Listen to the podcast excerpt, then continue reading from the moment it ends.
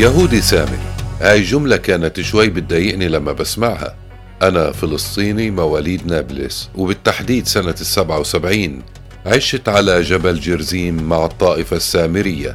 هاي الطائفة كاملة عددها 800 شخص. منهم حوالي 400 في جبل جرزيم بنابلس والباقي بحولون بالداخل المحتل. هاي الطائفة أقدم طائفة دينية يهودية بالعالم. إحنا بنختلف اختلاف كلي مع اليهود الصهاينة. مآمنين بحق الشعب الفلسطيني بأرضه وبمقاومته المشروعة وبنرفض ينحكى لنا إسرائيلية بالعكس إحنا فلسطينية. درسنا وتعلمنا وكبرنا بين هالشعب الفلسطيني المقاوم. لكن كل قصتنا إنه إحنا منعزلين لحالنا. عنا عادات وتقاليد بالزواج بتخصنا لحالنا. وبكثير أمور بالحياة زي أي ديانة أو أي مجموعة إلنا طقوس خاصة. الدين تبعنا بركز على وحدانية الله. الواحد الأحد. وقدسية نابلس وجبل جرزيم ونبوءة سيدنا موسى وباليوم الآخر والتوراة المقدس. أعيادنا سبع أعياد. عيد الفسح لاستقبال الصيف والفطير والحصاد لاستقبال الحصاد وراس السنة والصوم والعرش وعيد نهاية الأعياد. بنشارك الشعب الفلسطيني أفراحهم ومناسباتهم وجامعاتهم وتعليمهم. حتى أنه بنشاركهم بالمقاومة لننال حريتنا.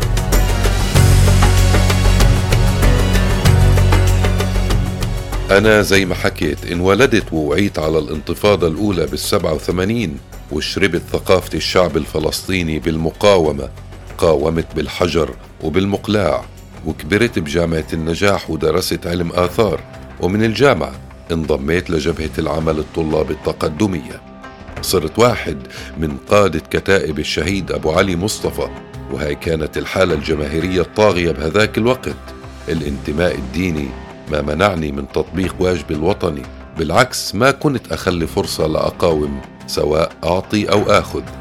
الكتاب ما كنت أتركه من إيدي كنت أقاوم وأخطط وأنفذ طوال الوقت. ما كنت متعصب بتقبل الكل وما في حد شافني بأرض الواقع أو على الصور إلا حبني وارتاح لشكلي كنت متقن للغة العبرية. وكانت هاللغة سلاح إضافي معي لأنه لغة عدوك وطريقة تفكيره إذا امتلكتها وعرفت شو بيحكي وشو بيخطط بتكون قطعت شوط كبير بمقاومته. وبالفعل بعد شوط كبير بالمقاومة. سنة 2002 اسمي صار واضح ومكشوف للعلن. بعد ما عثت بالجنود وحواجزهم خراب كانت لائحة التهم جاهزة بس ضايل على الصهاينة يمسكوني. طاردوني سنتين كاملات. هم شافوا النجوم بالظهر من وراي وأنا عانيت معاناة ما بعدها معاناة.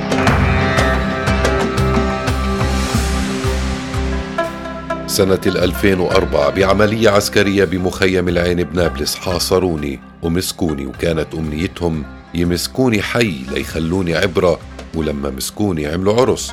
عملوا عرس فعلي في رقص وأغاني وأفراح لأنهم مسكوا شخص كان مقرقهم وبالفعل بلشت رحلة وفصل جديد من المقاومة والمعاناة بالسجن حاولوا قد ما بيقدروا يخلوني عبرة للسامريين ولكل الفلسطينيين وكل واحد يهودي بفكر يقف ضدهم.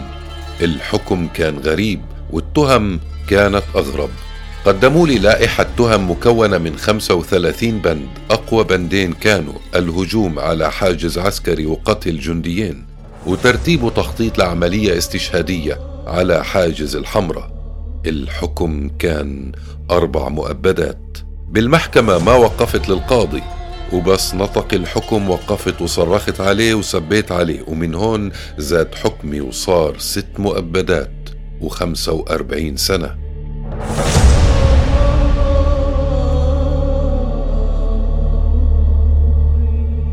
الاعتقال والتحقيق والزنازين هي اللي بتصلب شخصيتك وشخصيتي صارت أقوى وأقوى لأني حولت السجن لمدرسة نضال وبحكم إتقاني للغة العبرية مثلت الأسرى بكثير قضايا وحولت السجن لجامعة فعلية. كنت أعطي محاضرات عن فلسطين للأسرى واتثقف على إيدي مئات الأسرى بدون مبالغة. الشعور المتناقض اللي كان يصيبني وما أجد له وصف لما أشوف شبل صغير من أطفال فلسطين مسجون.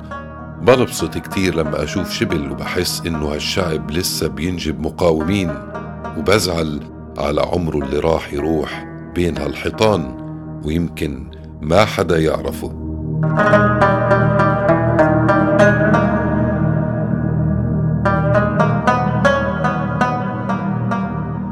ما في حد بيسألني سؤال إلا بجاوبه بس مرة وحيدة من المرات ضاع الجواب مني.